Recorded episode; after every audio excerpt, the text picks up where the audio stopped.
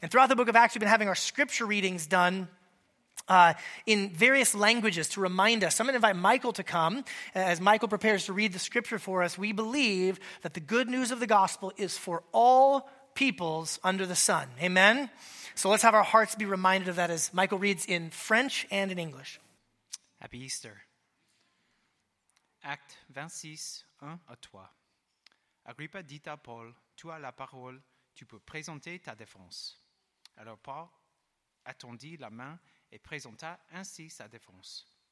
Roi Agrippa, je m'estime heureux de pouvoir aujourd'hui me défendre devant toi de toutes les accusations que les Juifs ont portées contre moi, car tu connais parfaitement toutes leurs coutumes et leurs discussions.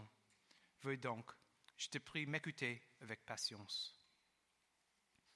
Acts twenty-six, verses four through eight.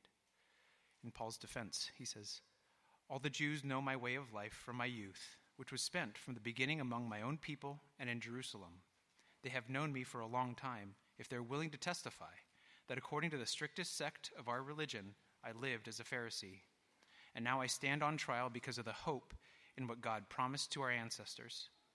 The promise our twelve tribes hope to reach as they earnestly serve him night and day. King Agrippa, I am being accused by the Jews because of this hope. Why do any of you consider it incredible that God raises the dead? Amen. Lord, would you open our hearts to receive from your word today? So here in the latter part of the book of Acts, we've been following a man uh, named Saul of Tarsus, also known as Paul, or the Apostle Paul, his Jewish name and his Greek name. And it just seems like everywhere that Paul went, he caused trouble. There was disruption. He had riots in Ephesus. He got thrown out of uh, Philippi. There's earthquakes. And then he ends up in Jerusalem. And the, the, the, the kind of more Orthodox Jewish people there said, Paul is a cult leader. He's saying strange things about this Jesus being the Messiah and dying and rising again. And there's this major riot in Jerusalem. And so Paul is arrested and he's put into prison. And he has to go before one political leader after another. And at this point, when we're picking up the story, he's been in prison for over two years now. And he's sticking to his guns and saying, I didn't do anything wrong. I haven't broken any Jewish law. I haven't broken any Roman Empire law. I'm an innocent man. I want to appeal to the Caesar. And while he's waiting for his day before the emperor, the Caesar, he finds himself in a city called Caesarea in front of three powerful rulers. There's a guy named Festus. Any of you expectant mothers, consider Festus for your little boys you might be having. He's the Roman governor. He's the one put in charge by the empire to make sure that the whole region sits up straight and, and doesn't, you know, get out of line. There's a Jewish king named Agrippa, and I say king in scare quotes because he doesn't really have much governing authority. He's kind of a, a puppet leader, if you will. And then there's Bernice, who is his sister. She's kind of quiet in these verses, but she's nevertheless present. They're both Jewish. So you've got some Roman leaders, you've got some Jewish leaders, and you have Paul. And today we're going to see that Paul cared about one thing above anything else. All Paul cares about is the resurrection of Jesus. That is number one, the big E on the eye chart, the top of the shelf. That's all he wants to get across. I want to pick up our story back in chapter twenty-five and verse twenty-three. So Paul's waiting in prison. Festus says you can meet with him. The next day, Agrippa and Bernice came with great pomp. I don't know what pomp is, but it is apparently great, and I want more of it. They entered the auditorium with the military commanders and the prominent men of the city. And when Festus gave the command, Paul was brought in. He's wearing chains as he's brought in. And then Festus said, King Agrippa, and all you men present with us, you see this man. The whole Jewish community has appealed to me concerning him. Both in Jerusalem and, and here in Caesarea, they're shouting at me. They're yelling. I can't, that he should not live any longer. He needs to die. But I, I dug in and, and I found that he had done nothing actually deserving of death. Well, but then when he appealed to the emperor, I decided I got I got to send him to the emperor. So I have nothing, I've got nothing definite to write to my Lord about him. I, I don't know what to put in the paperwork.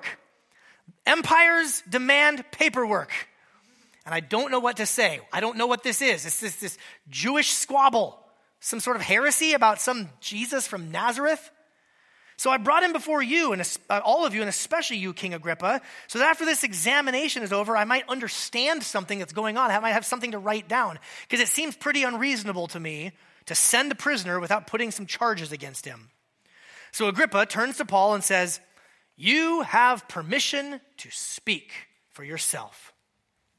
So Paul stretches out his hand and he begins his defense. He says, I consider myself very fortunate, O King Agrippa, that I'm able to make my defense today against all these accusations from these Jewish leaders.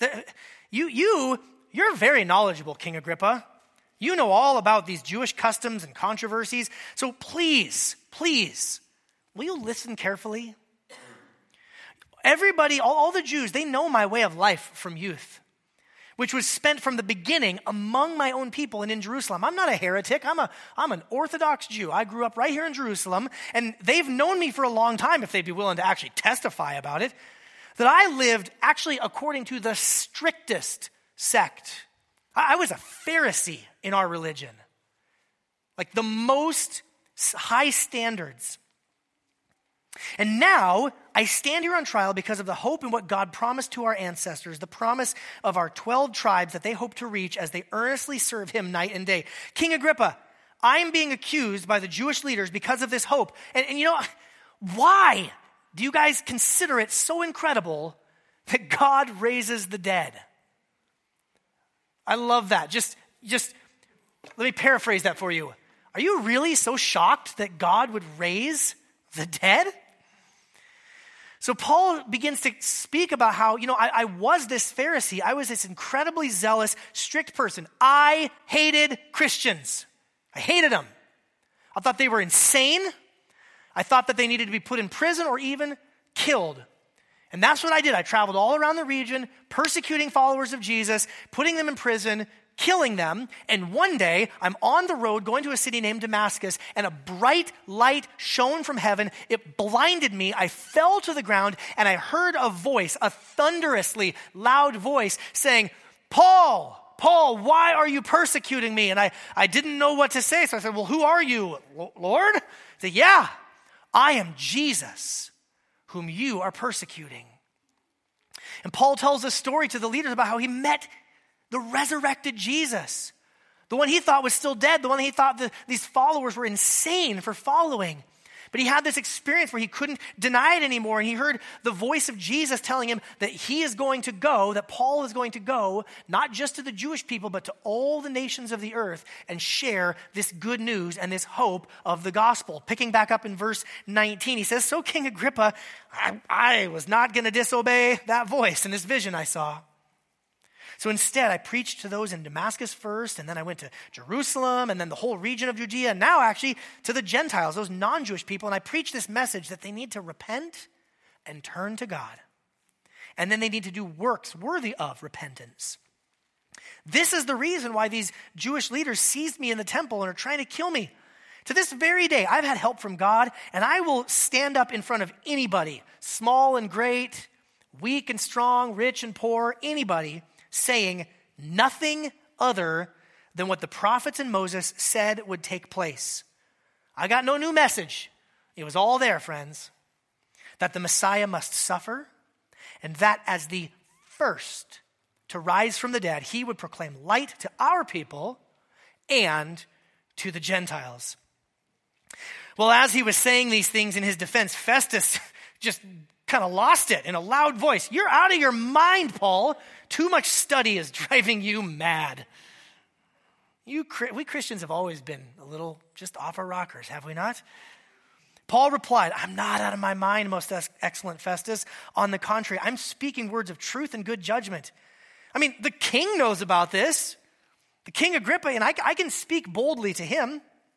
For I'm convinced that none of these things have escaped his notice. He's been paying attention. This stuff, this stuff didn't happen in a corner somewhere.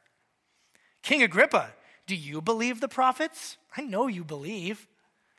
Agrippa said to Paul, are you trying to persuade me to become a Christian so easily? Are you really, are you trying to convert me, Paul?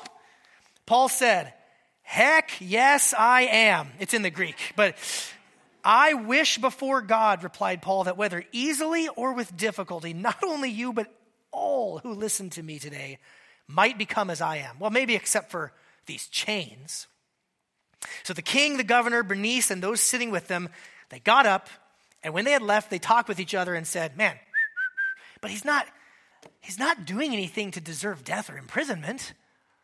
And Agrippa said to Festus, man, he could have been released if he hadn't appealed to Caesar.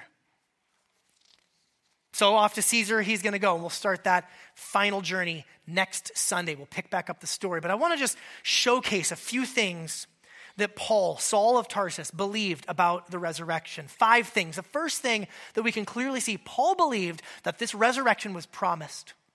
He believed that it was promised. He says, I'm not saying anything new. I'm only saying what the prophets and Moses said would take place. Friends, some you might be familiar with um, those Bibles that they sometimes give out like in hotel rooms where they cut out the first two thirds of the Bible and they just give you the New Testament and then maybe some Psalms and Proverbs.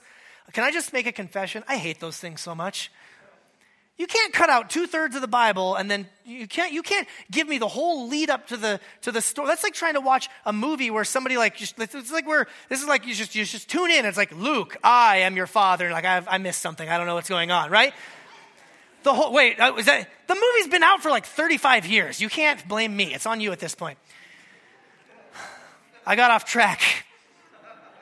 This is the third time preaching through this today. Uh, here's the point. Paul stands up and he says, listen, God told us this was going to happen. Paul was probably thinking of things like Psalm sixteen, where, where King David says, the Lord will not abandon me to Sheol, and he will not allow his faithful one to see decay. That the grave would not hold power over this faithful one. Or maybe Paul was thinking of the words of Job in chapter nineteen, where Job says, you know, even after my skin has been destroyed, I believe I'm going to see God in my flesh. Isaiah twenty-six, the prophet Isaiah says, when the Messiah shows up, you know what's going to happen? The dead shall live, their bodies shall rise. You who dwell in the dust, awake and sing for joy. Sing ain't no grave, like Saint Johnny would want us to sing, right? Or in Daniel chapter twelve, where the prophet Daniel says, when the Messiah comes, those who sleep in the dust of the earth shall awake, some to everlasting life and some to shame and everlasting contempt. The point being that Paul believed that God set clues everywhere that we might know that the resurrection was going to happen. Number two, Paul believed that the resurrection, in fact, did happen. It happened.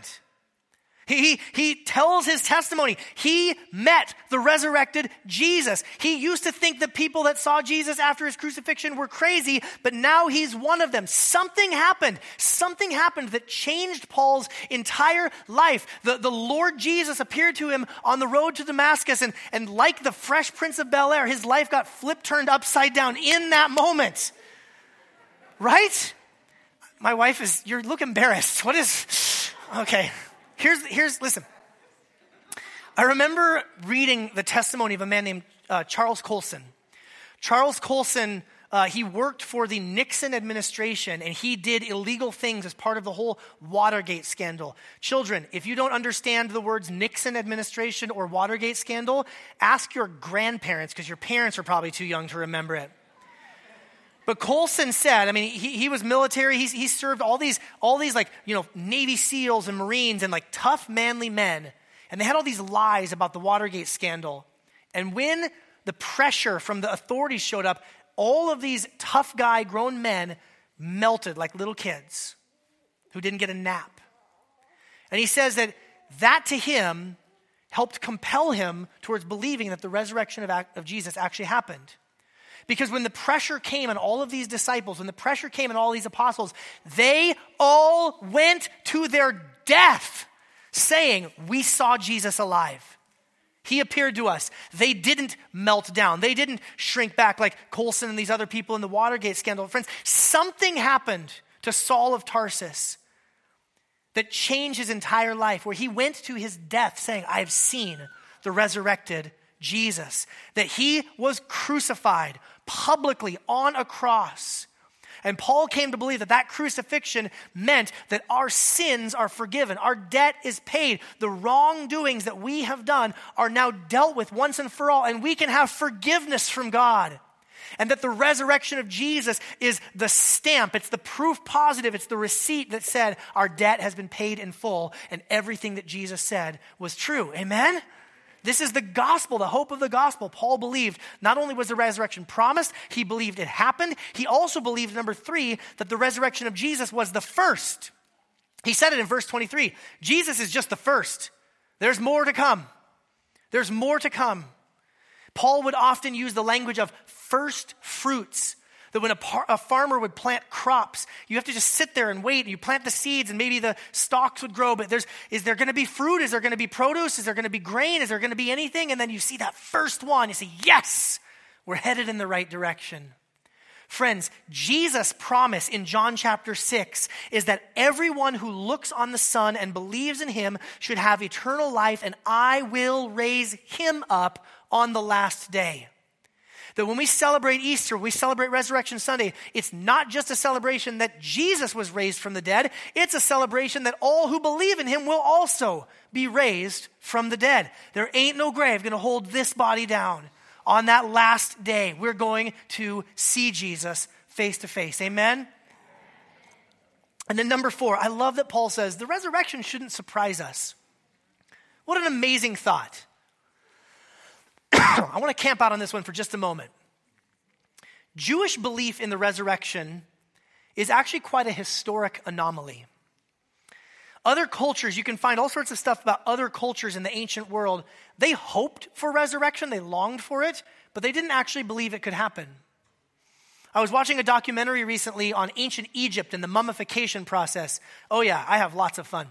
And in this documentary, they were talking about how, you know, they, they, they, the people who were left behind, they thought if they did a really good job of mummifying them and putting all their stuff together, that they could have a really good afterlife. But there was no hope for physical resurrection from the dead for mere mortals like us. But do you know what they also believed? They also believed that the sun was a god named Ra. And every single night when Ra would set in the west, he died. And he went into the underworld and had to do battle against the forces of evil. And then the next morning would resurrect from the dead. So even though they didn't believe that resurrection could happen, they still hoped for it. They still longed for it. The ancient Greeks, uh, you know, just before the time of Jesus and the apostles, similar sort of thing. They believed in, excuse me, resurrection belonging to the gods, but not to us. There's a poet, um, Aeschylus, who said, once a man has died and the dust has soaked up his blood, there's no resurrection from the dead. There's a story from one of the ancient myths, and maybe from Homer, where he says that Apollo was trying to resurrect a child, but Zeus hit Apollo with a lightning bolt and said, no, that child's dead. Mere mortals don't come back to life. Our culture, I mean, we can't get enough of resurrection, can we, in our culture? Gandalf, Harry Potter, Neo, Aslan, Superman. I mean, Batman wouldn't have been dumb enough to die in the first place, but Superman, you know. Zack Snyder's career with the Justice League. Uh, we love, we love stories of resurrection, even though we live in a culture that says stuff like that doesn't happen. There's a great quote from Martin Luther that just always just makes my heart just stirred within me. Martin Luther says, our Lord has written the promise of resurrection, not in books alone, but in every leaf of springtime. That we look at the way that the world has been created. Even the cycle of death and resurrection is on display, not just in the Old Testament scriptures, but in nature itself. That when a seed falls into the ground and dies, and then it produces new life, that's a hint of resurrection. In the fall, when the leaves fall off, and now here in the springtime, as we start to see flowers and leaves start to bud again, it's a hint of the resurrection. I watched another documentary, again, so much fun in my house. I watched another documentary about when stars explode and go into supernova, the materials that they give off go out into space and form new planets.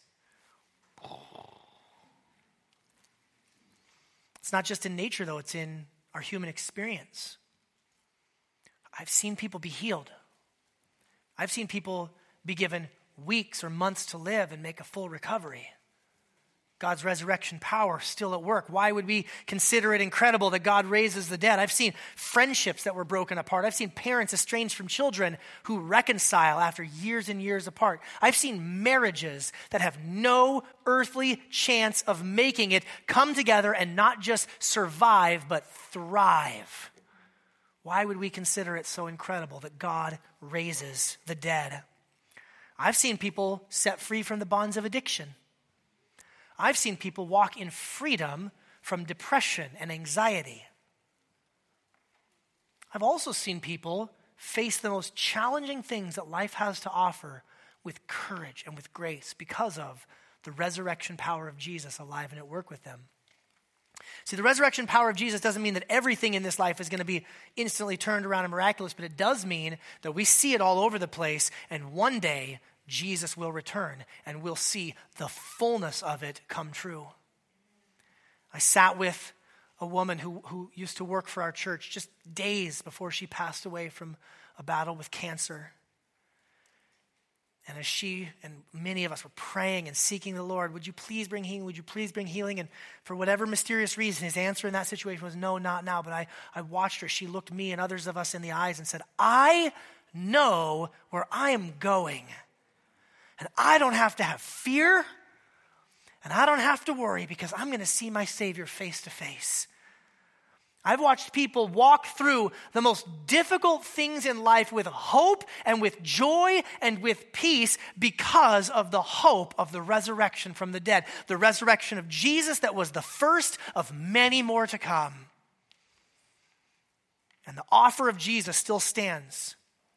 All who believe in me, though they die, yet shall they live. Jesus said, I'll raise them up on the last day, which leads me to the last thing that Paul believed. The resurrection calls for a response. The resurrection calls for a response. He says, I wish before God that you all might become as I am. Friends, if you're here today and you've not placed your faith in Jesus, then Paul's words are my words as well. I wish before God that you would place your trust in Jesus.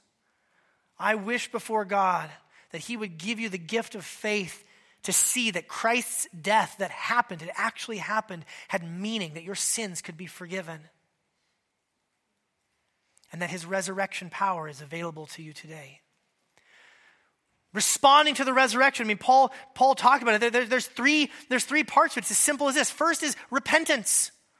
He says, I go out and I preach the gospel of repentance. Friends, repentance means I have not lived up to God's standards. I have failed. I've sinned. I've fallen short.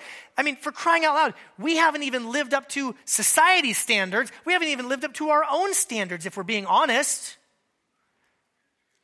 All of us who are Christians have had to start out at the point of saying, I on my own am unworthy. I on my own, like our sister Rachel said a minute ago, we've all on our own chosen death. Which is why step number two is putting our trust in Jesus, putting our faith in Jesus, saying, I, I can't do it on my own. I've got nothing on my own. I've fallen short. I'm imperfect. I've failed. But I am trusting that when Jesus says that he will forgive me, when Jesus says he will bring me into his family, he meant it. I'm putting my faith in him. I'm putting all my chips into the center of the table, and I'm going all in on Team Jesus. Which leads to step number three, which is a life of loyalty. A life of devotion, a life of saying, I, I am I am yours, Jesus. It's not just that I want to be forgiven, it's that I want to give you everything that I've got, and I want to live my whole life for you. Friends, if you're not a believer in Jesus, this is what it looks like. And by the way, if you are a believer in Jesus, guess what? This is still what it looks like. Because I stumble and I fall. Anybody here with me? You stumble, you fall, you make mistakes, and we run back to the cross. We run back to Jesus and we say, I did it again. I'm sorry. Will you please forgive me? And again, my trust is only in the forgiveness that comes from the crucified and resurrected Savior. Help me to live a life of greater loyalty and devotion. We do it again and again and again until that day that we see the sky split open, Jesus return, and we are finally made perfect for all of eternity. And until that day, we repent, we trust, and we follow. The Apostle Paul, when he was writing to the Corinthian church, This would have been before he was interrogated here by Festus and Agrippa and Bernice. He said this about the resurrection. He's just all in on the resurrection. He says, if Christ was not raised, our faith is worthless. We're still in sin. And those people who died, they've fallen asleep in Christ. Well, they're just gone. They perished forever. If we have put our hope in Christ for this life only, we should be pitied more than anyone. But as it is, Christ has been raised from the dead. Christ has been raised from the dead. The first fruits, there it is, the first fruits of those who have fallen asleep. But because of Christ's resurrection, death is just like taking a nap now. For since death came through a man, the resurrection of the dead also comes through a man. For just as in Adam all die, so also in Christ all will be made alive. We put our faith in Jesus, we celebrate the resurrection, and we do that until the day that we see him face to face. Amen? Lord, I ask and I pray now for anyone who is here, whether in person or joining us online, who has not yet put their trust in you, Lord, would you grant them the gift of faith to believe in you, Lord, that, that you mean what you say with forgiveness of sins and the promise of new life. Lord, for those of us who by your grace have put our faith in you, I ask and I pray that you'd help us to live a life still marked by repentance and faith and loyalty. Every hour, every day, turning to you and saying, the resurrection of Jesus changes everything. May we be faithful now in Jesus' good name. Amen.